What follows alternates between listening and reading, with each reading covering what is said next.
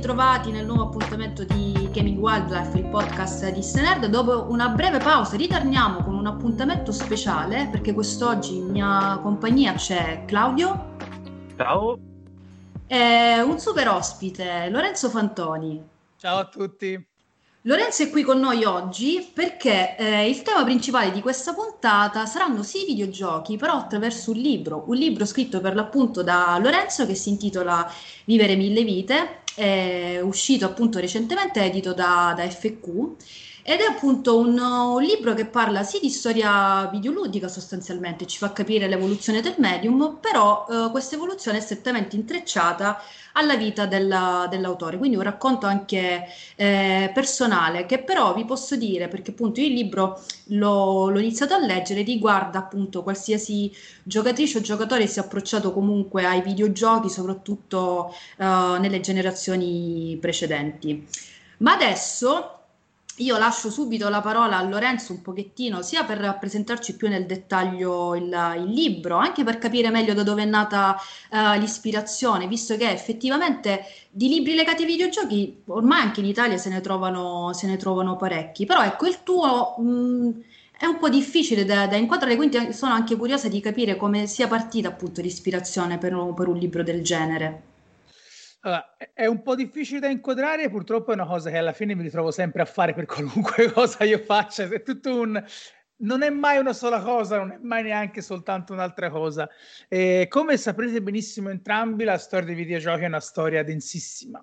Cioè abbiamo 50 anni di storia che sono i 50 anni di storia della tecnologia del mondo, del capitalismo degli ultimi 50 anni, se vogliamo, della, della ricerca, il videogioco è legato tantissimo a un sacco di contesti a cui ancora oggi molti non sono, non sono in qualche modo diciamo a edotti. Eh, quindi fare una videogiochi che fosse stato fosse solo un libro di storia di videogiochi per me era una roba impossibile perché avrei dovuto fare un'enciclopedia. Cioè se fai una storia di videogiochi oggi c'è sempre quel dettaglio che ti è sfuggito quel gioco microscopico non, di cui non hai parlato, quel primo esempio di survival horror che tutti si scordano tranne quel lettore che te lo farà notare, ovviamente.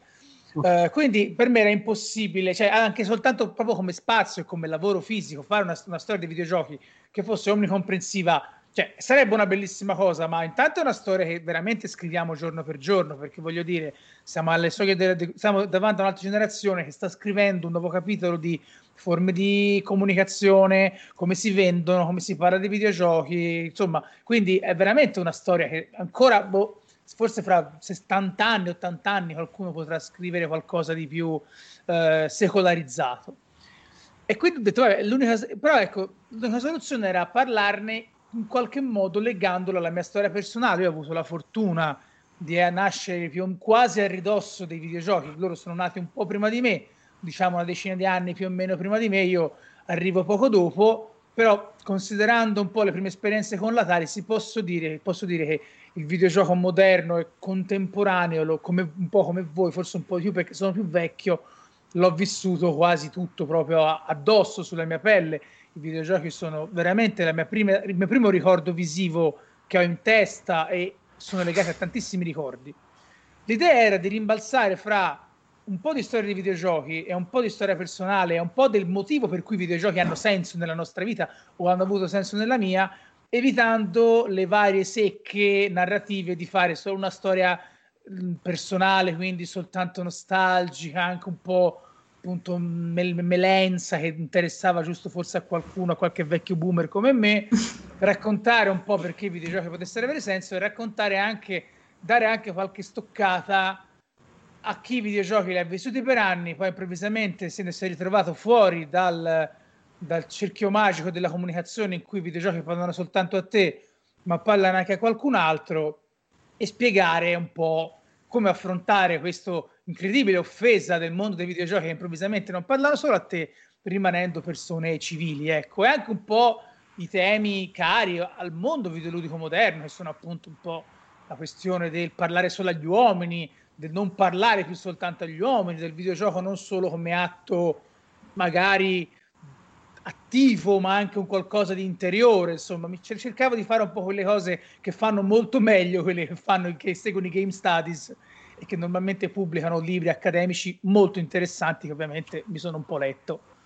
Però ecco, effettivamente, esatto, già mi hai dato un input. La cosa, anche un'altra cosa che ho apprezzato molto della, del tuo libro è il fatto che non solo ci fai una storia del, del mezzo proprio videoludico, relazionato comunque agli eventi, agli eventi della tua vita, ma riesci appunto anche a collegarli ai dibattiti che tuttora restano caldissimi dell'ambiente videoludico, quindi per l'appunto anche i protagonisti uh, maschili, tutto questo dibattito appunto che il videogioco ormai è fuoriuscito dalla cosiddetta nicchia e questa cosa appunto è vista con con fastidio, diciamo, dal giocatore di vecchia data, come, come giustamente hai, hai, detto tu. Uh, un altro elemento particolare che mi, ha, che mi ha incuriosito è proprio la struttura del libro. Cioè, nel senso, uh, faccio un attimo di contestualizzazione a chi ci ascolta. Quando voi aprite eh, Vivere mille vite, avete a disposizione sì l'indice, ma poi anche una guida, diciamo, su, su, come, su come leggerlo, su come approcciarsi. Eh, ad esempio, in una delle, delle, trasmissioni in cui sei stato ospite, Lorenzo, che appunto ho seguito un pochettino, mi è piaciuta appunto questa, questa, metafora che appunto anche il libro si apre come un videogioco, perché diciamo che questa guida per, per approcciarsi al libro a diversi capitoli ricorda un po' il menu di selezione delle, delle difficoltà dei, dei, videogiochi. Sì, o volendo i percorsi che uno può avere, senza arrivare agli estremi di Dark Souls, di Demon Soul, volendo sono i vari i vari mondi in cui andare a farti, farti menare fondamentalmente. sì, allora, ecco, giusto per fare qualche esempio, uh, i percorsi consigliati c'è appunto il Vaniglia da leggere con tutto il libro normalmente, dal, dal primo all'ultimo capitolo, Retro Gamer, Genitori di giocatori, questo appunto è molto interessante perché molto spesso appunto vediamo il, il videogioco come un medium giovane, quindi appunto per... Uh, per giovani, come dire, per, più per gli adolescenti, ma in realtà non ci dimentichiamo appunto che anche eh, genitori eh, gamer, tu appunto sei la prova vivente che, della, del ruolo molto importante che ha avuto tuo padre per la sì. formazione della tua passione. Io stesso posso dire la stessa cosa, insomma, eh, anche in tempi non sospetti, forse quando ancora c'era quella eh, come dire, quella, quella, febbre di scoperta dettata appunto anche dal, dall'innovazione del, del, videogioco, perché soprattutto anni 70, anni 80 appunto era lì che veniva poi commercializzato, entra proprio a far parte della, de, del, del mercato. E, e, quindi appunto anche in tempi non sospetti effettivamente già anche i genitori a, ai nostri tempi giocavano e ci hanno trasferito la loro passione Chiaramente adesso la situazione è molto diversa, però diciamo appunto resta molto interessante. Io nel mio caso, perché poi ve lo voglio, non vi cito tutti i percorsi da fare, vi voglio lasciare il piacere a chi ci ascolta nel momento in cui leggerà il libro. Io per esempio ho scelto come percorso cacciatore di emozioni personali. Quindi un viaggio molto, molto emotivo che devo dire effettivamente a me mi ha toccato, come ho avuto occasione di dire a Lorenzo prima di avviare la, la registrazione. Anche qui piccola domandina, l'idea appunto di, di, di, rendere quasi interattivo il libro, quindi prendere una caratteristica del video, tipica del videogioco, è stata appunto un'intuizione tua oppure è venuta fuori tramite appunto i colloqui con, con la casa editrice? Ma guarda, eh, inizialmente un po' mi sono reso conto di una cosa, il, il libro l'ho scritto saltando un po' qua e là, nel senso fra le varie cose, quelle che in quel momento riuscivo più a, a centrare, su cui riuscivo a fare mente locale in fondo il concetto di base che ho utilizzato è lo stesso che utilizziamo noi tutti quando parliamo dei videogiochi o comunque quando facciamo un articolo, dividendo un po' le cose. Per me erano grandi articoli, se vuoi diciamo così. Ehm, quindi fondamentalmente erano grandi articoli lunghi, dei dei long form in cui magari inserivo delle cose mie, insomma scrivevo.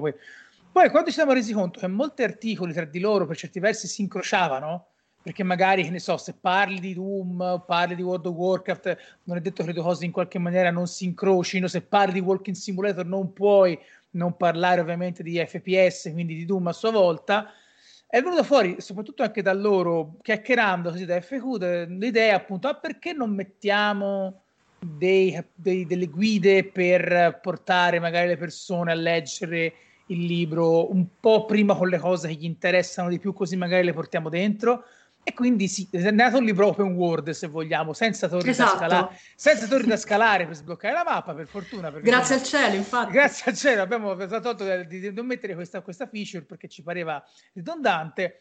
E abbiamo scelto il, i, i titramini del Tetris un po' perché è un gioco fondamentale della, della vita di tutti, della, della mia, ma anche banalmente perché funzionano bene a stampa quindi insomma rendono meglio come, come effetto. Ecco, diciamo ok, così. ok. Ma per caso sai qual è tra i percorsi quello al momento prediletto dai lettori? Non so se ci sono date il terreno. Pur, purtroppo il problema dei libri è che non hai metriche particolari, quindi non ne ho idea. Credo che, molti, credo, che, credo che la maggior parte abbia seguito il flusso. Mm. Eh, penso, penso, penso, che la maggior parte abbia seguito il flusso iniziale, vanilla, poi magari non lo so. O magari Chissà. cacciatori di emozioni, non lo so, dipende, dipende. Io adesso voglio sentire un po' Claudio, le, le sue impressioni, visto che pure lui ha, ha iniziato la lettura di Vivere mille vite. Sì, allora, vabbè, per me, eh, come diceva giustamente Lorena, la particolarità del libro è che in Italia oramai è da anni che si pubblicano libri sul videogioco, però è difficile trovarne uno che non sia né rivolto integralmente all'accademia, come oramai ne vediamo forse diciamo, troppi rispetto alle tirature, eh, né da, totalmente dall'altro lato e quindi incentrati solo per il personaggio, la figura del momento, eccetera. E, ehm, e, quindi sì, ce ne abbiamo tanti, però secondo me non abbiamo tanti della tipologia che hai deciso di, di, di creare tu. E, mi è venuto in mente Tom Bissell che tu stesso hai detto assolutamente perché personalmente a me Tom Bissell, cioè il paradosso è che io mi sono avvicinato tantissimo ai videogiochi proprio grazie a un libro, perché li giocavo con grande passione, però mh, quel libro mi è servito, il suo famoso Extra Lives, eh, mi è servito per eh, proprio inquadrare da una prospettiva molto più complessa quello che fino a quel momento non è che capivo benissimo perché avevo 18 anni e non capivo benissimo perché per me fosse una cosa così, così importante. E, e, tra l'altro la cosa paradossale è che io avevo già deciso di approcciarmi al tuo libro saltando i capitoli, esattamente come ho fatto con, con Tom Bissell, perché proprio anche nella sua struttura erano, erano long form. Volevo chiederti, mh, mm, per te eh, cioè, è una cosa positiva che eh, a seconda delle caratteristiche della persona si possano saltare questi, cioè in realtà tu lo vuoi, vuoi che si segua la versione vaniglia, che, che, si segua questo percorso che in qualche modo penso tu l'abbia voluto per qualche motivo mettere in questa linea, no? Oppure è davvero completamente interattiva la scelta del... Ma diciamo che il percorso base è quello che forse segue per certi versi anche un po' un crescendo emotivo, se vogliamo, da un certo punto di vista. Quindi volendo un, può essere un buon modo, sai, partire... I primi capitoli trovo che siano un attimino più, tra virgolette, tecnici, se vogliamo dirla così, soprattutto il primo, che alla fine è una lunga chiacchierata su come siamo arrivati ad avere l'Atari di base, quindi non è che è una storia omnicomprensiva di videogiochi, però ecco, però ecco non, onestamente non ho, non ho, problemi, credo che proprio il bello sia proprio leggerlo in base a ciò, a ciò che si preferisce. È chiaro che credo che seguendo, seguendo la, uh, la, narrazione standard e lasciandosi almeno l'ultimo capitolo, forse gli ultimi due capitoli come finali, dal punto di vista, se proprio vogliamo dirla, proprio di storytelling, che è una parola orribile, c'è, uh, c'è un un compimento anche più emotivo su tutto il percorso che mi accompagna nei videogiochi. Però ecco, non è una cosa... Può essere anche un buon modo per partire subito con qualcosa di forte e poi magari vedere come si è arrivati prima, ecco. Ok. Sì, anche perché mi ricorda molto, no? avete presente quando accanto ai videogiochi c'è la difficoltà, però in qualche modo gli sviluppatori ti fanno capire che non è proprio quella che, che vogliono. Volevo vedere se riusciva a tirarti fuori no, un... No, normalmente su quello normale ti dicono questa è la modalità in cui abbiamo pensato il gioco. Esatto, esatto. esatto. Eh, ci sono quelli più furbi che ti mettono tipo Wolfenstein col, con, con le faccine col ciuccio in bocca per dire sì. Quindi Beh, sì, loro sì, tirarti, sì. Eh, volevo, volevo, tirarti fuori un se ve lo leggete così siete un po' col ciuccio in bocca no no anche perché voglio dire la cosa buona dei libri rispetto ai videogiochi è che la, la, la, il livello di accesso è molto più, molto più blando sì sì no, quello sicuro quello sicuramente Lori sì. non so vuoi sì, ecco, uh, io vorrei, come dirmi, addentrarmi più sul discorso emozionale in realtà, Uh, e facendoti una domanda forse in realtà banale, scontata, però uh, visto appunto che hai messo la tua persona all'interno del libro e vista anche comunque l'importanza dei temi toccati, anche personali, c'è stato un capitolo particolarmente difficile da rendere, come dire, da estrapolare da te stesso per poi renderlo, come dire, accessibile a tutti. Allora, da un certo punto di vista, due cose sono state difficili. Nel capitolo quello dedicato forse alle sale giochi, è, è, difficile, secondo me è difficile rendere quel tipo di clima della sala giochi. Non è che è una cosa strana perché le sale giochi rappresentano, secondo me, veramente un unicum nel settore, ma in generale, anche se guardiamo nella cultura popolare, sono qualcosa di strano perché sono qualcosa che si avvicinava alla visione collettiva del cinema, però con un qualcosa di personale, erano veramente un luogo in cui da un certo punto di vista tu eh, conoscevi il mondo da bambino, perché in, in alcuni casi capitavi in dei posti in cui dovevi imparare un po' una serie di regole, non era semplicemente il videogiocare, quello era proprio un contesto sociale in cui dovevi in qualche maniera eh, trovare il tuo spazio o, compre- compre- o magari lo, giocare accanto a qualcuno, è proprio una questione prossemica e quindi è una storia interessante secondo me. Però quello da, da, un certo punto di vista era fare quella cosa senza scadere troppo nella nostalgia, mm-hmm. ah, le sale giochi, che bei posti, no. Mm-hmm. Io dico sempre, la sala giochi è il primo posto in cui mi hanno offerto del fumo, quindi voglio dire, parli, parliamone. L'altra parte ovviamente più difficile era anche quella più finale, quella più appunto inserire maggiormente i, il rapporto con mio padre, soprattutto con la, la morte di mio padre, eh, nel, nei capitoli finali, eh, comunque quelli più legati ai giochi che lui apprezzava di più, quelli più strategici. Ecco lì in parte è stato difficile a livello emotivo, banalmente, però in parte anche lì capire quanto aveva senso spingersi in là per non sbilanciare troppo il capitolo e il libro su qualcosa che fosse magari eccessivamente emotivo per un rispetto al resto. Ecco, dovevo cercare di rimanere un po' lì. Quindi lì, anche lì capire quanto, quanto, quanto dire, quanto scucire, quanto aggiungere, però alla fine più o meno ho cercato di equilibrarmi sul tono che normalmente avrei utilizzato e vabbè. sì. Sì, Beh, sì, io confermo che è andata, è andata bene, perché ripeto, ho scelto il percorso emozionale e, insomma, mo veramente, veramente, molto bello. Tra l'altro, mi è, effettivamente mi è interessato tantissimo questa tua risposta riguardo alle sale giochi, perché appunto io sono videogiocatrice ormai 30 anni sulle spalle, voglio dire, un po' di esperienza ce l'ho pure io. Però rosico perché una delle le sale giochi io le ho vissute praticamente al crepuscolo e mi sono resa conto che ho avuto una, una concezione totalmente falsata dal fatto che io comunque prim- io ho iniziato a giocare su console, quindi già per me era realistico dover spendere soldi per una partita. Quindi sì, le ho fatte le partite nelle sale giochi, però mai, cioè tipo, la, purtroppo infatti rosico da videogiocatrice, un po' se appunto immaginare gli anni, gli anni d'oro, gli anni Ottanta, che io non li ho potuti vivere, ed effettivamente è stato un bel tuffo nel tuo libro, mi rendo conto è un tipo di sensazione che effettivamente o la vivi o, o mai più forse? Sì, guarda, fra le varie cose che la retrocompatibilità e il retro gaming ci possono offrire, al di là del fatto che non puoi tornare all'esperienza di essere un bambino di 10-12 anni che vede Mario per la prima volta, quello purtroppo non lo puoi fare. Magari in quel contesto anche men- tecnologico, non magari nel contesto odierno in cui un bambino con la tecnologia ha un rapporto ben diverso. Però ecco, di tutte le cose che non si possono recuperare, secondo me c'è quella perché è stato un periodo molto particolare in cui i videogiochi, lo dico sempre, erano qualcosa di fisico, erano qualcosa che occupava uno spazio nel mondo al di là del fatto che non fossero, non avessero i numeri, il mercato e i soldi che ci girano oggi, che per carità sono enormi rispetto al passato, però già all'epoca i videogiochi erano mainstream, nel senso che o te andavi in un oratorio e c'era, c'era un gioco, c'era un cabinato, andavi in palestra o comunque nei centri, nelle, nelle case del popolo, andavi mh, veramente nelle latterie, nei bar, e c'erano i cabinati. E io mi ricordo a memoria dove erano, tra l'altro, questo è il problema. Eh, quindi veramente lì è stato un momento interessante quella perché veramente il videogioco lì eh, diventava un qualcosa nello spazio fisico che non poteva ignorare nessuno, neanche chi non gliene fregava niente. E io l'ho, trovato, l'ho trovato un momento molto interessante, secondo me. Quando oggi parliamo veramente di videogiochi che sono ovunque, è vero, però ci dimentichiamo che in quel momento erano veramente ovunque anche in uno spazio reale.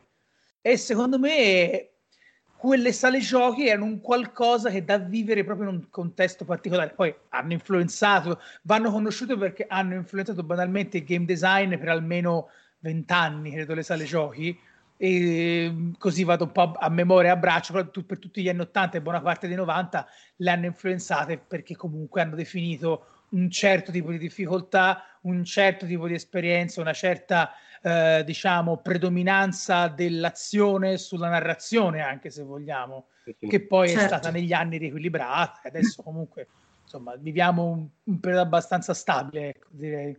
Che poi è una delle differenze anche col fatto che, per esempio, in Giappone è un tipo di cultura che ancora è un po' presente, eccetera, ed è uno dei motivi per cui tradizionalmente il loro tipo di sviluppo di game design ha ancora degli elementi che, che rievocano quel tipo di. Quindi, sì, a maggior ragione, una riflessione assolutamente eh, necessaria da fare oggi. Che poi non si capisce perché da noi no e loro là. Loro sì, eh, sì. Non si capisce neanche perché le sale giochi magari fuori dal, da, dall'Italia, per esempio negli Stati Uniti, anche con, soltanto come, come, gesto vintage, si, si, siano ancora presenti come cosa. Ma guarda, sì, sì. Cioè, potrebbe essere, allora è ovviamente una riflessione azzardata ed estrema, mi viene in mente però il fatto che eh, culture diverse da quelle occidentali hanno reagito per esempio anche diversamente al Covid, a livello proprio sociale, mm-hmm. quindi forse hanno modi di viversi tra di loro un po' più collettivi forse di noi e quindi ancora la sala giochi da fisico, eh, dal, dal vivo, ha quel genere di valore in più che forse per noi non è più particolarmente rilevante, cioè a noi giocarci il gioco a casa al divano davanti alla console, giocarlo in sala, magari in sala solo ti rompe i coglioni perché devi, devi proprio uscire fuori di casa e metterti in questa atmosfera, mentre lì ha un valore aggiunto, per esempio. Così mi viene in mente. Sì, per... boh, non lo so. Sì, Io, per esempio, se, se, penso agli Stati Uniti, la, la, la, sala giochi che c'è ancora presentissima a Santa Monica, a Los Angeles, con ancora giochi d'epoca che, che si mescolano a giochi moderni e più. So, per noi non avrebbe senso, non avrebbe neanche mercato. Non penso non troverebbe nemmeno un modo di pagarci un affitto. Vabbè, la, là, la California è proprio un mondo dove ancora lo sviluppo, diciamo, videoludico oramai è diventato parte integrante dell'orizzonte lavorativo. Sì, boh, eh, quindi non lo so, però, però ecco, mi capita anche, per esempio, mi ricordo, mi, mi, mi capita anche di trovarla una a Vancouver, per dire, di sale giochi, eh, tutta vecchio stile, proprio buia, sai di quelle, oppure eh, lo, locale. Ora, da noi c'era a Milano il Bug Arcade Bar, mi ricordo prima, c'era qualche... però Ora, vabbè, New York è un altro mercato, però già a Milano sare... mi sarei aspettato almeno a Milano e Roma, forse ora sta venendo fuori qualcosa. Poi, vabbè, al di là del Covid, però mi sarei aspettato già da tempo un recupero anche vagamente hipster della sala giochi. Ecco, invece... Eh, esatto, perché si piega perfettamente proprio alla, allo stile hipster. Io ho avuto esperienza a New York di un, di un, di un bar sala giochi che si chiama pure quello Bar Arcade, zona sì, Brooklyn. Sì non so se appunto è lo stesso questo punto a cui ti, ti riferivi no, tu. forse il mio era un altro, però sì. Mm. Effettivamente super losco da, da fuori, poi entravi, entravi dentro questo, questo locale mm, e insomma era oscuro con la musica punk a tutto volume e poi ti potevi ordinare la birra e giocare a Pac-Man e a, diciamo, a tutti i titoli iconici delle, delle sale giochi. Io penso più che altro che il discorso del Giappone sia effettivamente proprio un discorso culturale, nel senso che anche confrontandomi con diversi amici e colleghi che hanno vissuto e studiato lì, lì anche era eh, un problema di spazi, nel Vero. senso che le case in Giappone sono molto piccole, quindi molti non hanno nemmeno la disponibilità per mettere una, un televisore con una console e quindi la sala giochi si eh, ritrova essere diciamo il, il, luogo in cui poter sfogare questa passione e tra l'altro l'esperienza della sala giochi in Giappone è qualcosa di fenomenale io appunto sarà perché non ho vissuto tutta l'epoca vera effettiva eh, delle sala giochi in Italia però quando sono entrata lì dentro dal silenzio comunque dalla calma che hai fuori per le strade di, di Tokyo poi ti trovi in un mondo psichedelico bellissimo con la puzza di fumo. Sì, perché lì fumavano ancora come matte, è vero? Sì, sì, sì, sì. Quindi un'altra cultura opposta, però comunque super affascinante. E lì, infatti, e lì ho capito appunto di aver di rosicare un pochettino per essermi persa questa, questa parte qui della, no, della storia. Io, io, io, mi ricordo andare in Giappone la prima volta nel 97, mi sembra, 97, e mi giravo per, per, per Tokyo da solo, era una roba folle perché appunto te entravi in questa sala giochi e c'era roba che da noi non aveva assolutamente senso.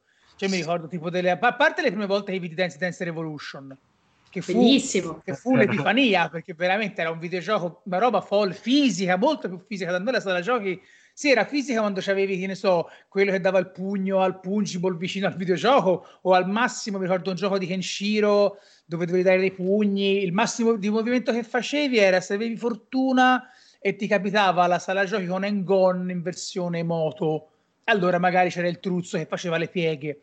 Però là c'era, io mi ricordo, mi ricordo aver provato per la prima volta la realtà virtuale, c'era, un, c'era Virtual On, c'erano questi giochi, questi giochi col cascone, con i, i era, una roba, sì, era veramente una roba folle, un videogioco che diventava corpo, cioè era incredibile come esperienza rispetto a il massimo che avevi da noi era la, la gomitata, quello accanto a, a, Street Fighter quando magari uno faceva troppo lo stronzo. Eh. Io ricordo, ri, ricordo eh, non mi ricordo che sparatutto fosse, era quello che potevi giocarci in due in, o da solo e c'era la pedana che quando la premevi e il tuo personaggio si, si ah, sì, sì, esatto. Era Time Crisis. Esatto. E mi ricordo che c'è questo video di questo matto in Giappone che lo gioca come se fosse un film action che fa tipo tutte le capriole, schiva veramente. no, anche... Ovviamente Ma... solo in Giappone. Quindi. io ho visto l'altro giorno tipo i campionati giapponesi di Dance Dance Revolution a coppie.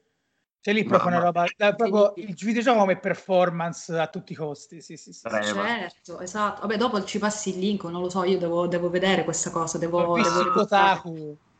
Ma invece la, la, un'altra domanda che volevo farti, che è un po' la stessa di prima, però esattamente opposta. Noi veniamo dal, dal mondo del giornalismo, no? quindi abbiamo sempre in mente orientativamente un target.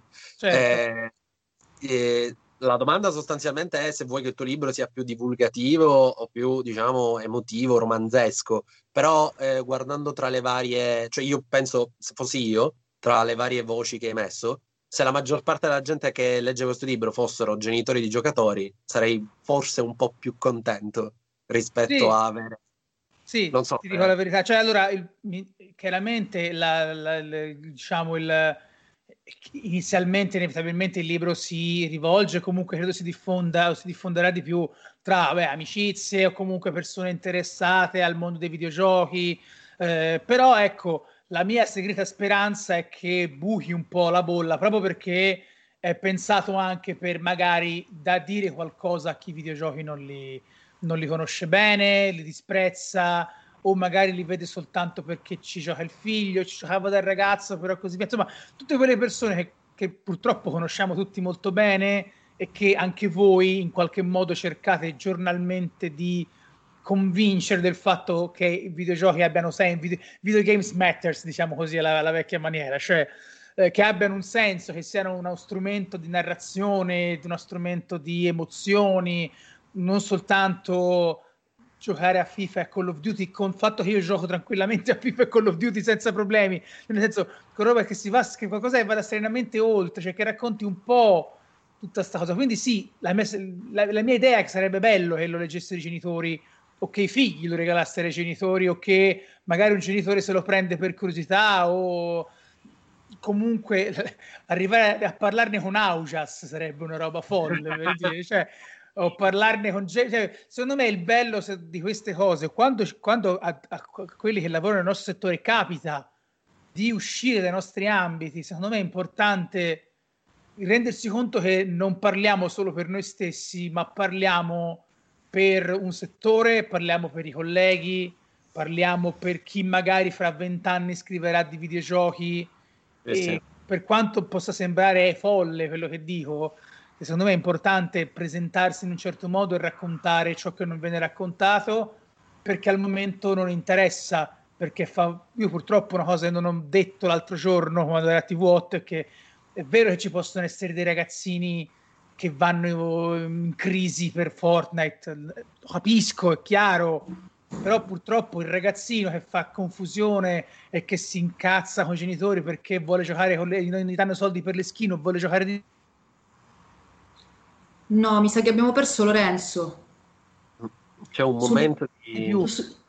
Lorenzo, ti abbiamo perso. Scusate, se... i, i genitori eh... arrabbiati su Fortnite. Ecco, scusatemi, no, era, era, si era fermato tutto, computer fermo. Rieccomi. Non stavo dicendo. È la lobby di Porto. È la lobby, è la lobby. Esatto. la lobby. No, stavo dicendo, ho fatto proprio schermo, schermo super nero. Quello che volevo dire è che sì, allora stavo dicendo, capisco i genitori arrabbiati su Fortnite, capisco i psicologi che in qualche maniera fanno anche gioco a, per, per, per creare una certa paura, però secondo me sarebbe anche giusto raccontare che non fa, cioè il, il ragazzino che su Fortnite impazzisce non fa notizia come i 50.000 ragazzini che invece magari lo vivono come esperienza personale e come tutta l'altra persona. Ecco, quello che mi dà più fastidio, che vorrei che si capisse dal libro, è che i videogiochi non sono un blocco unico. Sì, certo. che, esatto. che, è una roba che sicuramente anche voi avete sperimentato, che mi fa arrabbiare, cioè mi fa proprio arrabbiare perché non lo so, sì, cioè, sì. Come, come, si può pensare ai videogiochi? Perché poi... Sì, scusami, vai, vai. Ah, no, no, come si può, come si può inserire nella medesima categoria appunto Call of Duty e Animal Crossing, ma per scendere più in basso o comunque andare ad addentrarsi nei meandri, Call of Duty e uh, Papers, Please, cioè, eppure è la stessa roba. No, ma cioè, io per esempio la mia tesi di laurea era sul videogioco utilizzato come mezzo giornalistico, cioè oramai ci sono siti come Financial Times che usano il video per spiegare fenomeni complessi proprio perché tramite il videogioco riesci a spiegarli in maniera più chiara e vedere la gente parlarne ancora in modo così eh, granitico. Eh, hai assolutamente ragione, ma infatti ho apprezzato molto l'introduzione dove dici che sono questa eh, immensa nicchia perché... Sì, per me sì, per me sono una grandissima nicchia. sì, sì, ma sono, sono, assolutamente d'accordo del motivo per cui appunto bisogna cercare di, um, di sfondare questa, questa, enorme, gigantesca bolla. Cioè, la cosa assurda è che è rimasta una bolla, si è gonfiata incredibilmente, ma bolla rimane, va proprio fatta definitivamente scoppiare, che poi è il motivo poi dal quale nascono tutti i problemi che dici tu, perché quei piccoli punti in cui si è forata emerge tutto il problema dell'oddio non parlano più a me, che sta succedendo, anche questa mia bolla adesso sta... Sì, sta... Ma è, è, purtroppo è, quello è, è, il dramma di vedere la mia generazione invecchiare, che non invecchia con veramente senza, come se non avesse imparato niente da come sono invecchiate male le generazioni che l'hanno cresciuta. Anzi, col fatto di internet viene fuori ancora peggio, tutto il peggio viene ancora fuori, ancora più forte e inevitabilmente influenza anche i ragazzi più giovani che in qualche modo magari seguono al volo queste cose. E, no, que- quello sì è vero, cioè è assurdo come... Perché i videogiochi alla fine io li considero ancora una grande nicchia, perché inevitabilmente un videogioco per essere esperito, insomma, per, per, avere, per essere apprezzato, è una roba, pensiamo a una roba come The Last of Us facile, che in teoria è, è, il mainstream The Last of Us, no? Poi vabbè, certo. con le console sono nicchia che urla molto forte, questo tutti d'accordo. Però voglio The Last of Us, che in teoria sarebbe una roba che se la fa qualcuno al cinema ha un senso, acquista tutto un altro tipo di, di, di, di spessore, comunque per giocarci devi avere la console, avere uno schermo adeguato, avere del tempo, eh, avere un minimo anche, anche a livelli più ba- basici, un minimo di coordinazione necessaria per mettere un mirino al centro, comunque per giocarci, anche se lo giochi a livello ultra facile. E questo senza arrivare a titoli, anche soltanto per capire determinati giochi, certi RPG, il tempo che ci devi dedicare. Cioè, è come se un libro ti chiedesse in qualche modo di cercare le parole in giro per altri libri e il leggere un libro fosse un qualcosa legato a un, veramente a un Kindle che costa 400 euro. Cioè, se i libri fossero nati come esperienze su un Kindle da 400 euro, probabilmente oggi non, saremmo, non sarebbero così diffusi. Sì, e, certo. Eh... Secondo me andiamo a toccare un, un, problema che già con Claudio abbiamo affrontato con Andrea Dress. No? Secondo me in Italia manca effettivamente una cultura del, del videogioco. Ah, cioè, anche, anche Uh, io, io, comunque spesso mi confronto con persone che di... sono poco avvezze al videogioco, però sono anche quelle che poi mi danno più soddisfazione, perché insomma lì vedi proprio il fascino della scoperta, perché effettivamente sia, molto spesso ritrovo che le persone rimangono veramente ancorate un'idea del videogioco vecchio, cioè appunto ancora mi citano Tetris e Super Mario, momento in cui io utilizzo sempre, secondo me è potentissimo, un trailer di Red Dead Redemption 2 con la voce femminile che ti dice sta finendo la frontiera americana. Questo è quello che ha fatto Rockstar Games per riportare eh, le atmosfere dell'epoca e si aprono tutte quelle montagne. Vedo le facce di queste persone che rimangono così. Eh. Ah, ma quindi non è un film? No, adesso è così il videogioco.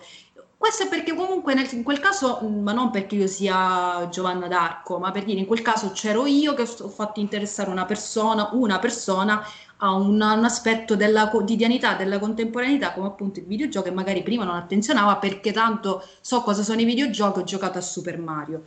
Quindi sì, dobbiamo uscire noi in primis dalla, dalla nostra bolla. E, e... A, e, a, volte purtroppo non ci riusciamo perché secondo me una cosa, un errore che spesso facciamo è ah, quando il videogioco viene attaccato improvvisamente tutti a far quadrato e urlare co- quasi cioè, mh, mm, poi, e poi facciamo questi, questi, queste reazioni in cui no, non è vero, i videogiochi sono bellissimi, sono esperienze incredibili.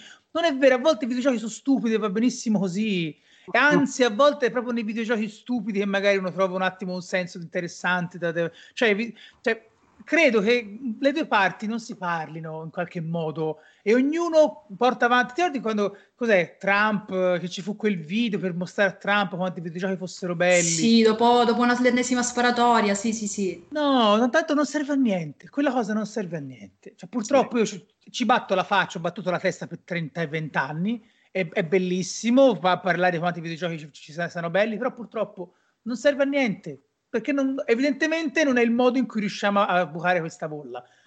C'è una soluzione? Io onestamente non lo so. Credo che l'unica soluzione sia veramente una grafica, cioè che banalmente prima o poi i videogiochi saranno accettati perché la gente ci ha giocato oppure cominciano, cioè, non so, onestamente non riesco a trovare una, una via d'uscita a questa cosa se non continuare sulle proprie cose, non accettando secondo me la sfida a ribasso, raccontando quello che possiamo raccontare nel modo in cui possiamo raccontarlo in maniera veramente da guerriglia, cioè ogni volta che ci viene data un'occasione per uscire dalla nicchia, per strapparsela coi denti e fare il possibile perché ne venga fuori una cosa fatta bene, perché sì, è ma, difficile. Ma io ti chiedo, secondo te non potrebbe invece essere dato, dico, rimanendo così la società, secondo te non potrebbe essere invece il lavoro? Cioè che la gente inizia a dare dignità al videogioco per il semplice fatto che sa che è un'industria. Cioè, Quello me... è il problema italiano. esatto. eh, ecco, capito, perché comunque eh, questa cosa poi è una differenza enorme perché quantomeno all'estero che è comunque, non voglio dire deprimente, però di poco spessore, però comunque una dignità quantomeno al professionista che lavora nel mondo dei videogiochi, che può essere quello che fa critica, che può essere soprattutto lo sviluppatore, l'ingegnere o quel che è, quantomeno è riconosciuta. Qua da noi, essendo sostanzialmente assente un tessuto industriale sostanzioso, eh, al di là di eh, due o tre casi come Ubisoft Milan, eccetera, eh, secondo me è anche quello. Cioè, che è difficile addirittura accorpargli ad oggi una, una professione, dire sì, ok, ma, ma che cos'è? Cioè, è ancora legittimato il vabbè, un passatempo. Quello purtroppo sì, è il problema che l'Italia si porta dietro su tantissime cose. Voglio dire, siamo arrivati adesso a avere i fumettisti in copertina su Zero, Zero Calcare, abbiamo avuto Josephine e, e tuttora chi, chi, fa gli articoli si sbraccia per dire no vabbè sono fumetti però oh, questi sono fumetti sono, sono belli eh, sono come libri no, cioè, non sì. sono mm. fumetti mm. sono graphic novel anzi neanche graphic novel, sono proprio libri, sono belli, cioè ragazzi raccontano storie interessanti. Cioè, purtroppo in Italia abbiamo ancora questa divisione fra alto e basso. Quello è vero. Una, una roba che ci portiamo dietro, penso, da Sant'Agostino, queste cose qua.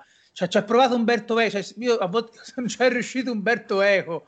Come possiamo farcela noi? Cioè... No, ma, sì, ma, ma, infatti libri eh, come il tuo son, sono importanti perché poi purtroppo andando a, a leggere anche c'è una, una, bella barriera. Io ricordo che i primi anni, quando iniziavo il mio percorso universitario, mi guardavo intorno, cercavo qualche libro, che, perché chiaramente i percorsi universitari sono sostanzialmente privi di libri che parlano di... Certo. Cioè me ne è capitato uno nella triennale ed ero infatti tutto tipo stordito, mm. dicevo, com'è, com'è possibile? ma tra l'altro solo nel caso specifico dell'esperienza che si unisce al cinema, quindi il walking sim e quelle robe là.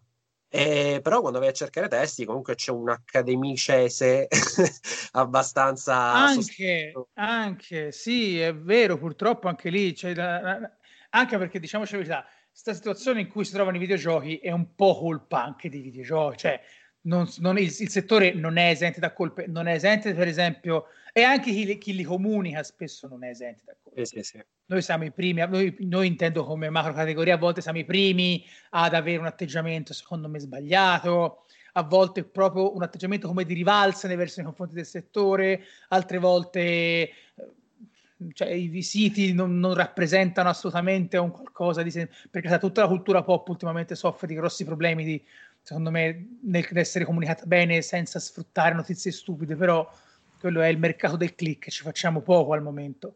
Credo che i videogiochi in sé abbiano per anni vissuto e si siano goduti un'adolescenza prolungata. Mm-hmm. fatta di no vabbè ma tanto il medium è giovane tanto il medium è giovane. Ok ora non più. Almeno passiamo almeno alla fase della preadolescenza ora, nel senso sono passati 40 anni, diciamo 50 anni, possiamo cominciare a, a, a, vedere i videogiochi come qualcosa che in alcuni casi viene comunicato, viene raccontato, eh, viene spiegato in maniera un po' diversa. No, che, ti ripeto, tutti i videogiochi devono essere uh, Nights in the Woods o devono essere roba eh, di, di, quelle proprio che no, devo andare su ICO per trovarmi questo cosa perché anche il cinema voglio dire non è tutto soltanto cinema non è solo cinema Ciao. di Venezia non è soltanto il Sundance tante cose ma questo non gli impedisce a un film di uh, alto di un film blockbuster di essere trattato con, comunque ma... con un certo tipo di valore eh, ma, ma, infatti la cosa importante è parlare bene dei Fortnite, cioè la gente che parla bene dei Kentucky Zero, cioè tanta e va bene ed è importante però è importante parlare bene proprio di, questo, di questi colossi che si muovono in giro per il mondo di, di Fortnite, di, cioè per esempio l'assenza delle, del mobile dal, dalla È incredibile. Stampa. Questo è assurdo in effetti, sì è una cosa che non si riesce poi tra, però tra l'altro a risolvere perché è un settore che si è abbandonato e quindi si è abituato a non aver bisogno del, della stampa, degli articoli. Mm-hmm. Cioè oggi nessuno verrebbe in mente di andarsi a cercare l'articolo su aspetta è uscito il nuovo capitolo di Angry Birds, aspetta che mi vado a vedere la, la, la recensione. Però forse, forse, forse, Angry Birds ancora ce la farebbe, diciamo così. Per dire... A volte cioè, nessuno dovrebbe dire guarda c'è questo clone di Fortnite questo sim che fa tipo 400 milioni di dollari al mese. Ma vediamo un po' perché li fa. No sì, purtroppo sì. Non, non, non, riusciamo perché purtroppo ora i siti vanno mandati avanti e a un certo punto la gente si fa due conti. Certo infatti certo. dicevo le console sono una nicchia che urla fortissimo se ci pensiamo. Cioè sì. se dovessi fare un paragone le console in questo momento sono un po' come il mercato dei libri ah, libri, libri, libri, libri, poi alla fine va a vedere quante persone leggono i libri, insomma non è molto, non è molto confortante. Beh, oddio, forse in Italia i, super, i giocatori superano i lettori, mi sa a livello di numeri. Mi sa di sì. Giusto l'altro giorno leggevo il rapporto, il rapporto ESVI del 2019, dell'anno scorso, 17 milioni di giocatori, non lo so, ci sono 17 milioni di lettori, eh, cioè assidui proprio. Devi, eh, devi, considerare che per giocatori a ESVI in quei 17 milioni intende proprio... Tutti, cioè... tutti, è vero, mobile gaming, ma a questo punto a me sorge spontanea una domanda, faccio a Lorenzo, a questo punto la chiedo a Claudio, ma voi giocate su mobile?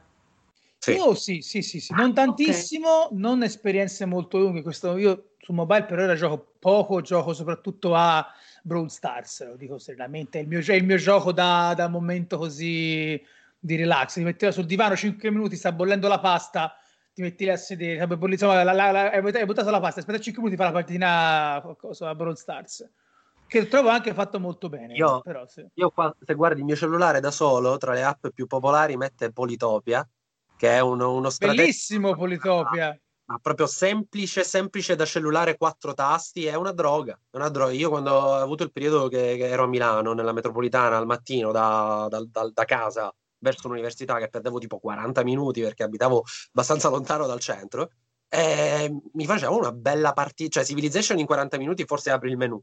Eh, mm, certo. Propria, eh, invece riesci a farti una, una partitella. No, infatti mi dispiace che ora non ho con me un iPhone perché secondo me c'è tanta roba bella su arcade che mi sto perdendo. Quella, ah, certo, sì. chiaro, infatti. Se...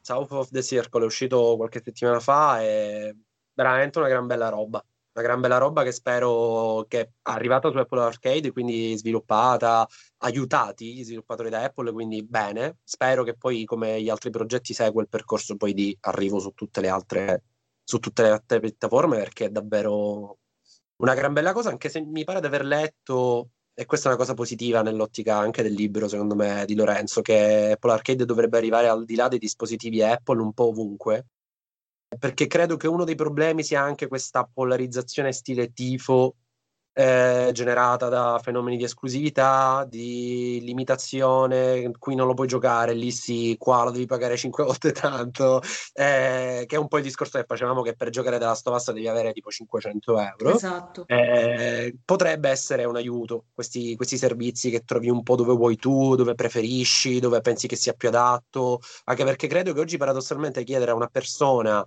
cioè io ho provato a far giocare a mio padre per esempio Journey, Mm-hmm. Eh, cioè, raga, eh, la prima ora è stato dove cioè, il non capire che nell'analogico di destra sposta la telecamera e quello di sinistra è il movimento, è una roba che ci vuole tanto, tanto tempo a... Sì, secondo me noi non ci rendiamo conto di questa Bravo, cosa. Eh, sono son d'accordo, sono assolutamente d'accordo. Cioè, per dire un'esperienza totalmente parallela, ma secondo me in qualche modo sensata ho, ho, ho, in casa qui adesso un, uh, un Apple, scusate, una, una, una, come si chiamano?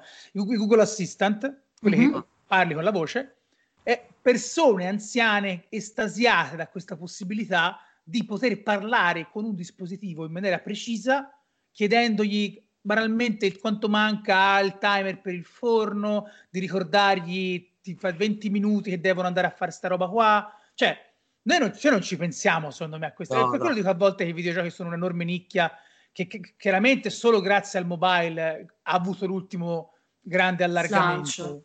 Sì, sì, probabilmente sì, anche se mi avete fatto sentire un po' un pesce fuor d'acqua, perché io un po' col mobile ci ho provato, ma non ce la faccio. Ma qua è una for- ammetto che è questione di forma mentis chiusura, no chiusura, perché ripeto, ci ho provato, però non è nelle, nelle mie corde, quindi non riesco a associare più che altro il gioco al telefono. Perché Devi comunque... trovare secondo me il gioco giusto i momenti giusti, che ora, ora, è più difficile stando in casa, eh? Eh, infatti, te. sì, sì, infatti sono, sono, d'accordo pure su questo. Vabbè, comunque già avete citato voi due titoli, magari me li, me li, segno, però sono abbastanza pessimista. Comunque, al di là delle mie storie personali con, con i giochi mobile, um, voglio fare solo un'ultima domanda, poi dopo vorrei concludere la puntata invece parlando di Next Gen, visto che ieri è arrivata PlayStation 5. È vero. Eh, quindi insomma parliamo anche un po' di next, di next gen. Però ecco, un'altra cosa che viene fuori dal tuo libro è che di base il videogioco è un'espressione culturale. Mi è piaciuto tantissimo il fatto che quando tu parli di GTA parli dell'attentato delle Torri Gemelle. E come chiaramente ecco. questo evento ha ovviamente cambiato, eh, ribaltato molti nostri usi e costumi, soprattutto chiaramente anche nei videogiochi poi si è avuto una ripercussione, ma allo stesso tempo, insomma, poi abbiamo diverse declinazioni. Per esempio, quando io leggevo appunto questo capitolo su GTA delle Torri Gemelle, ho ripensato a GTA 5 quando ci furono, c'erano tutte le manifestazioni ad Hong Kong, che ehm, insomma manifestanti e poi oppositori cinesi hanno continuato le proteste su GTA 5 online, dando via quindi a questa rivolta in game. Eh, no, scusa Claudio, non ti ho sentito. Anche su Animal Crossing. Vero. Anche su Animal Crossing. Uh, soprattutto attualmente stiamo vedendo questo appunto il videogioco come espressione culturale ma anche politica perché ragazzi non, io sono rimasta appunto molto colpita a vedere che praticamente John Biden uh, si sia affidato molto ai videogiochi per la sua campagna elettorale da soprattutto diciamo, Fortnite appunto Animal Crossing consigliato forse lì chiaramente sì eh, sì. Eh, sì, sì credo anch'io credo sì anch'io. sì effettivamente Beh, pensiamo, pensiamo anche alla Casio Cortez che gioca da Bongas per me è forse l'evento videoludico più importante dell'anno cioè, lo dico senza, al di là di più del lancio di una console, secondo me. È, stata il, il, terzo streaming, il credo, terzo più streaming visto, più visto. Esatto. Eh, voglio dire, cioè, tra l'altro col supporto di uno youtuber palesemente sì. schierato politicamente da anni su YouTube, che è HD Bomber Guy, credo si chiami.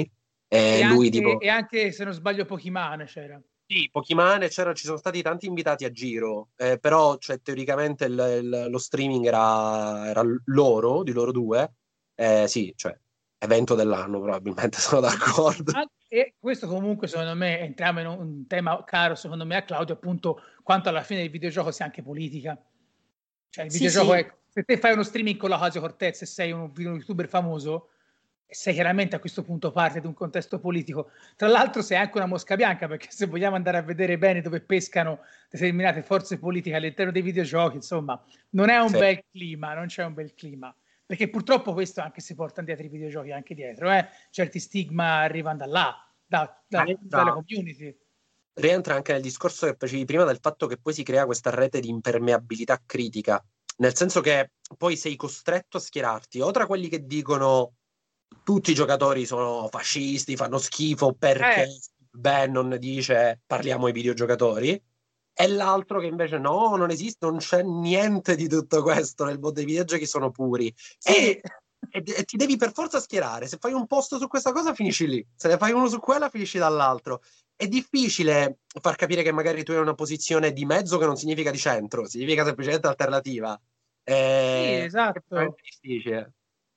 No, infatti questa è una cosa assurda, cioè io credo che poi se parli di videogiochi come un qualcosa in cui, tornando a GTA, una roba in cui sì, in effetti a me a GTA piace l'idea di prendermi lì e sto dieci minuti a girare a scemo, sparo, faccio, perché, perché sì, perché il videogioco me lo permette, in quel contesto va benissimo, è un contesto normato, catartico, infatti si diceva molte persone dopo l'11 settembre l'hanno anche vissuto una certa catarsi attraverso uh, GTA 3 e, e, non ci vedo niente di male perché è ciò che è fatto in un videogioco e le persone guardano un film action per lo stesso motivo, guardano un film horror per motivi simili, uh, gio- fa- fanno box per motivi in qualche maniera tangi- non, non, troppo distanti, cioè va bene così e, e, secondo me negarlo da una parte fa... Cioè, lo, lo mette come se fosse una roba di cui vergognarsi, invece non mi voglio vergognare di una roba del genere. Chiaro che se passi 30 ore, 40 ore solo in loop a picchiare prostitute su GTA, qualche domandina fa, fatela.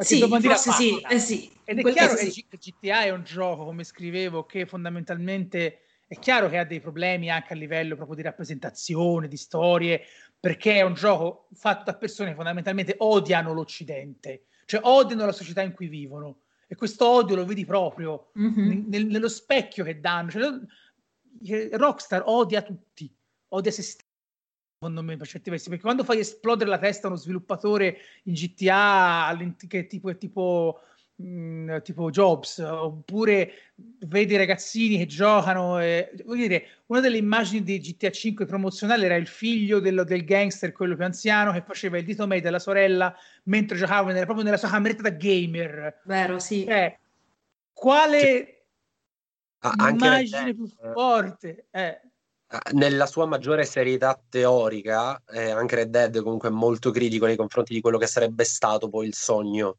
americano. Sì, sì. Rock, uh, eh. ma, anche Red Dead, se ci pensi, che dice, eh, vedi, però io posso picchiare le suffragette. Però, però se ti viene in mente di farlo, secondo me è una cosa che il gioco dice su di te, non che dici di te sul gioco. Sì, sì, assolutamente. A me non, a me esatto. non mi è manco venuto in mente l'idea. Cioè, non ci ho proprio, cioè, non ci ho proprio pensato, ho scoperto questa cosa perché qualcuno ha pensato bene di mettere una suffragetta su un tre, sui binari dei treni. Cioè, io non ci ho sì. pensato, ma nemmeno, non sei proprio nemmeno per idea così. Perché il gioco, secondo me, quello che fa bene è che ti porta per certi versi a comportarti in un certo modo col tempo, vabbè. Quindi è inutile dire che il videogioco in quel caso è violento o cose così. No, il videogioco sta, ti sta mettendo di fronte a una, un setting.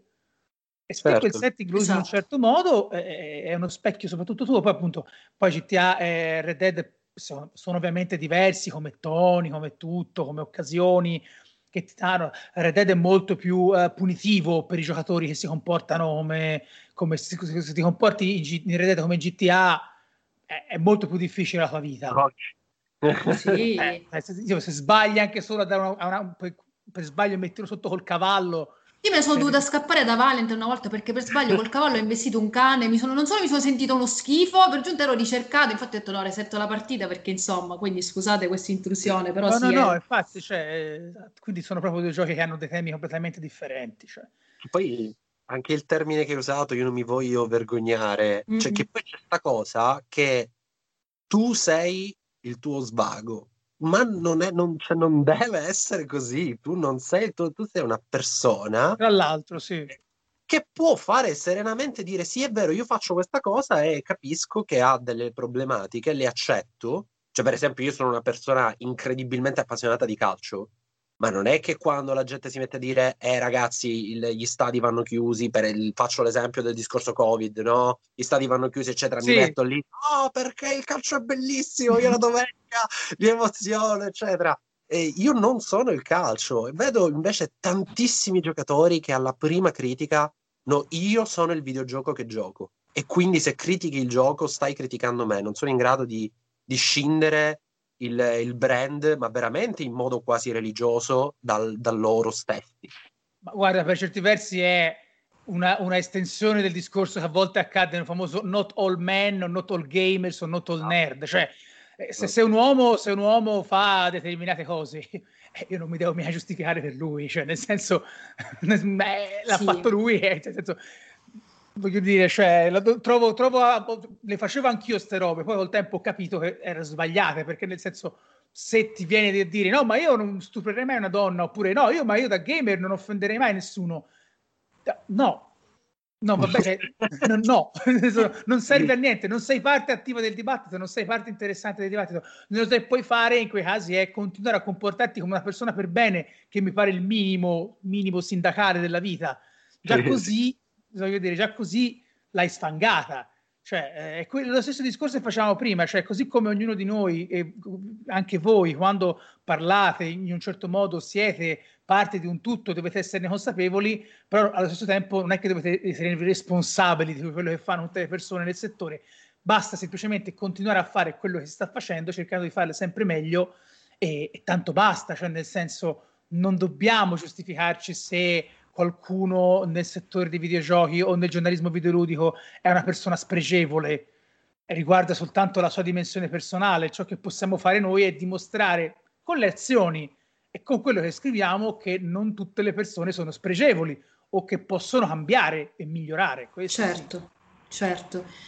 Io ammetto con molta sincerità che continuerei ad ascoltare veramente Lorenzo e Claudio ancora per, per, per, un po', ma già stiamo sforando perché già siamo arrivati a un'ora e Lorenzo gli avevo chiesto solo un'ora di disponibilità, ma ancora manca la domanda sulla next gen, quindi la faccio subito. Niente, Lorenzo, dici un po' le tue impressioni di questo, di questo nuovo approccio alla nona generazione di console. Allora, da una parte mi pare che sia stata la console, tutti parlano di la... il lancio non è stato proprio scoppiettante, è vero, questo sì, però a volte ci dimentichiamo che i lanci del passato potevano essere decisamente più traumatici e che molti di noi da ragazzini le console magari le compravano quando già c'era qualche gioco in più Infatti. e riuscivi ad avere più roba. PlayStation 2, che è stata la console più venduta del mondo, ha avuto un lancio molto, molto, molto, molto, molto messo peggio. Aveva tipo voglio dire, da, un certo punto di vista è vero, non ci, la, la, Xbox Series X si vede che manca una roba grossa, manca un halo, si vede PlayStation bella, da Demon Souls fondamentale, bello anche, ehm, bello anche come si chiama Miles Morales, però Godfall eh, ha un po' l'aria proprio del gioco in X generazione, però manca secondo me un titolo potente e grosso. Dall'altro sì, dall'altra, ma secondo me invece dall'altra è uno dei lanci più belli che un giocatore possa avere al giorno d'oggi. Cioè, no, io mi ricordo il passato, cioè ricomprare tutti i giochi, avere pochi giochi a disposizione. Qui hai una con due console che appena le metti ti riempiono di roba che non potresti non aver giocato, ti danno un sacco di giochi, ti fanno provare, tutto, sono facili da installare, sono, sì, vabbè, sono enormi, vabbè, questo, questo è un altro problema. Però ecco, e sono tra l'altro due filosofie completamente differenti. Per me ormai il concetto di console war non ha più senso. Non ha veramente più senso. Grazie, diciamolo per piacere. Cioè, sì. perché sono totalmente esperienze diverse in cui il, gio- il commentatore può decidere di base da che parte vuole prendere il cammino. Già lo potevi fare con Nintendo, che fa esatto. sempre storia a sé. Adesso puoi decidere, guarda, io sì, mi interessa un sistema di, in cui quelle grosse esclusive per me sono importanti e voglio spendere quei soldi là, Oppure dire, perché Xbox Series X in questo devo dire è una roba potentissima, ma la, la, io, io, non ho la S, ma immagino che anche la S, cioè vissuta fuori dalla pelle di un giocatore forte, ma magari di uno che si è giocato poca roba, deve essere come quando per la prima volta hanno messo il satellitare, il satellite, TV satellitare o Netflix il primo mese gratuito. Eh, esatto, io quando eh. ho avviato il Game Pass con la serie S, che dico sempre è stata di base, nonostante io giochi da 30 anni, ma è la mia prima console Microsoft, io ho avuto una specie di sindrome di Stendhal, ero così. Cioè, appena ho capito di poter recuperare per, per esempio Halo, Gears, i Fable e di potermi giocare giochi che adesso io non posso recuperare, come dici tu, mi vorrei giocare la vecchia trilogia ma io la PlayStation 3 non ce l'ho qui a Roma, come faccio? E io ora col Game Pass posso. Beh, ora la, uscirà la remaster, quindi insomma giocare alla remaster. Però ecco, è per fare capire sì, un no, pochettino. Esatto, cioè io, io trovo siano e, e lo dico in un contesto perché sai, quella parola può sembrare buffa, ma sono le console più democratiche che si potessero avere al giorno d'oggi, almeno soprattutto Xbox forse in questo momento, però anche, anche PlayStation offre un sacco di roba, voglio dire, a chi se l'è persa. Se sei la tua prima console è il momento più bello per essere un giocatore adesso. Sì, sì, ma... rispettose del tempo proprio. So... Sì, cioè, ma, ma, ma immagina avere la, eh, comprare, che ne so, il Mega Drive con... Con Siga, con Siga che ti dice guarda ti diamo anche la console vecchia e questi sono 50 giochi della console vecchia che non potresti giocare qua. Sì, tra l'altro, tra l'altro chi, chi sta comprando le console adesso cioè a gennaio tipo col Game Pass ci sarà pure tipo Bethesda presa e infilata e io immagino una persona che apre il Game Pass e si trova tipo tutti i Fallout, già sono tipo tre generazioni di gioco probabilmente. Ma, ma pensa anche il bello di dire che i prossimi, i prossimi, i prossimi giochi che arriveranno su, su, Microsoft non devono neanche, cioè saranno sul Game Pass. Sì, cioè, sì, sì. Poi per carità possiamo fare tutte le polemiche che vogliamo su quanto il Game Pass può essere un modo per cambiare anche i videogiochi a rischio Spotify. Io, per carità, credo che i due modelli non siano così vicini. Ma neanche lontanamente. Per... Cioè... Però, porca miseria, cioè, ma immagina una roba così. Cioè, io a, a Sony gli voglio bene, ma cresciuto. Però l'idea, l'idea veramente di poter dire che la prossima esclusiva che me, mezza a parte vaffanculo l'esclusiva, ma questo è altro discorso. Sì, siamo, siamo d'accordo. Perché, perché cioè, belle per, per, una console bellissime per l'utente sono una cosa orribile le console cioè voglio dire sono eh, penso io penso al dramma da ragazzino di non poter giocare a Shenmue perché non potevo permettermi anche il Dreamcast Dreamcast certo cioè, invece eh, parlando di esperienze che purtroppo uno si è perso con i film questo non accade no? film te li vedi e vaffanculo cioè. No, Io vorrei fare l'ultima, una, un'ultima domandina e poi lascio. Claudio. Ma secondo voi, grazie al Game Pass, che ehm, come dire, in Italia è un po'. Sappiamo che Xbox è molto più di nicchia rispetto a PlayStation. Ecco, voi credete che col Game Pass, che adesso è più noto come servizio tra i vari giocatori in Italia, pensate che possa portare una crescita di, del brand Microsoft proprio in Italia contro, contro Sony, diciamo che è il marchio preferito, diciamo, dalla maggioranza, secondo voi? Così. La vedo difficile perché comunque la base installata è forte e il sentimento verso Sony è proprio di affiliazione molto potente, molto emotiva. In un contesto come siamo oggi, onestamente, anche uh, di fronte alla più grossa crisi galoppante del, del, della storia del, de, dell'economia degli ultimi anni, onestamente io fossi un genitore o fossi uno che deve un attimo guardarsi in tasca, preferirei prendere, per quanto mi potrebbe dispiacere, al momento non poter giocare a esclusive Sony che neanche sono state annunciate o a malapena annunciate, quindi magari se ne parla da qui a due anni, però la mia testa ha già deciso che io dovrei averle perché altrimenti mi sento uno sfigato agli occhi del, del mondo. ora come ora, cioè, do, non dovessi, avessi, dovessi, dovessi un attimo contarmi i soldi e vedessi nei videogiochi una cosa che per me è importante, cosa che è, più magari di altre cose, che comunque sono scelte tutte legittime, comprarsi una Series S e infilarci dentro un Game Pass, da lì aspettare magari tempi migliori, intanto giocare tutta la roba che arriverà tranquillamente anche su Series X, certo, magari anche con una risoluzione peggiore, ma giocarsela io tutta la vita, onestamente. Cioè io in Italia, come ora, secondo me uno, uno se dovrebbe prendere sta roba. C'hai sempre paura della linea, purtroppo. Esatto. secondo pure. me il grosso problema, mm. secondo me il grosso stigma italiano è anche quello. Eh? Sì, me devo scaricare, puoi mettere il disco. Eh. poi senza dimenticare. E poi se consideriamo appunto, scusami, scusami, se consideriamo le console come macchine per far giocare solo FIFA o COD sarebbe perfetta. Che sì, è quello fa... che fanno molti in Italia. Sì, sì, sì. No, ma già i dati dicono che comunque gli utenti del Game Pass provano giochi che non avevano mai avviato, provano tipologie di generi che, che non avevano mai sperimentato, quindi comunque per essere efficace efficace. Io credo che avrebbe avuto più opportunità paradossalmente se ci fossero stati ancora i negozi fisici aperti proprio al pubblico normale, perché il genitore va in negozio e chiede al commesso scusi certo. per risparmiare prego mm-hmm. questa costa 300 quella costa 500 e ordinando online si va sulla fidelizzazione cioè tu cerchi sì. vai su Amazon e proprio cerchi PlayStation non sì. cerchi nuova console da gioco Eh, secondo me questo è stato il... Cioè, non credo che Microsoft riuscirà a vincere in Italia, anche per questo, non solo per questo, credo che abbia un marchio così forte da noi che è difficile metterlo in crisi. Eh, però boh, si spera che, che, che, possa migliorare perché vabbè, ne va in generale, secondo me. Del... Io sono all-in per, per, il Game Pass, ma per una questione di,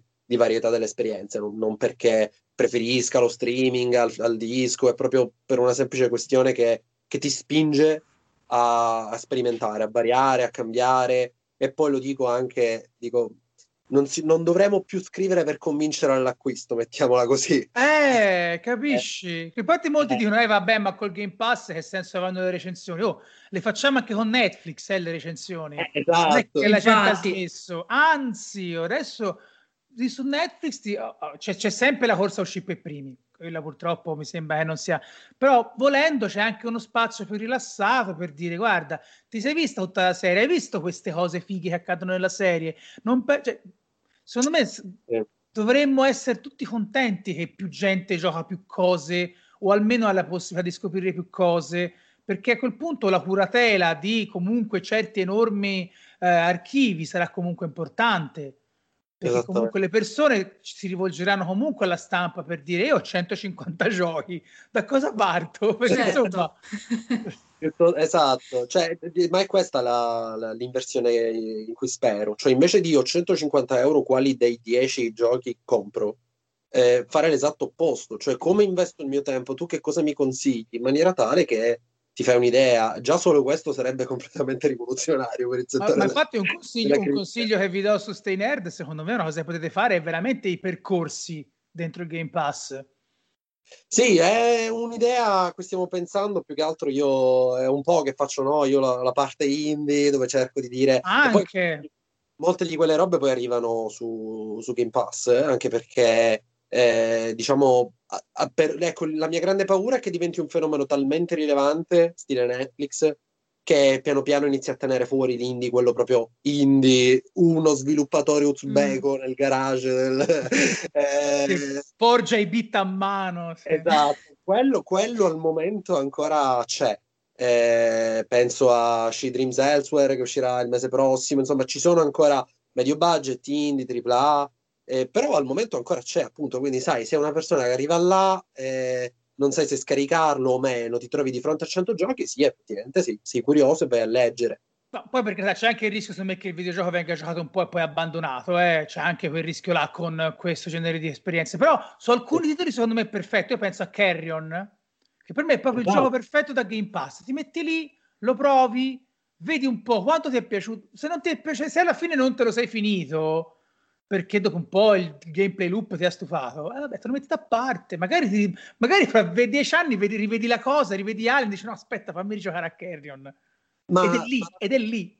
Sì, sì, ma, ma, da questo punto di vista bisogna dare, mh, dico, bisogna rispettare la scelta di Microsoft delle ultime due generazioni di rispondere a, a dei problemi che ha l'industria, perché non so se vi ricordate che il lancio della One, con tutti i suoi clamorosi problemi, però aveva quella roba del, dell'usato perché l'industria diceva guardate che non ce la facciamo più, eh, dovete e fare questa cosa dei 5 euro. Poi vennero presi per il culo da Sony, insomma fu un fallimento, però ci provarono. Col Game Pass, secondo me, eh, si cerca di, ris- di, risolvere il problema che gli stessi sviluppatori Sony hanno detto, no? appena Sean Layden è uscito, tipo tre settimane dopo è arrivata un'intervista su Game Industry Biz dove diceva non ce la facciamo più non a fare più, sì.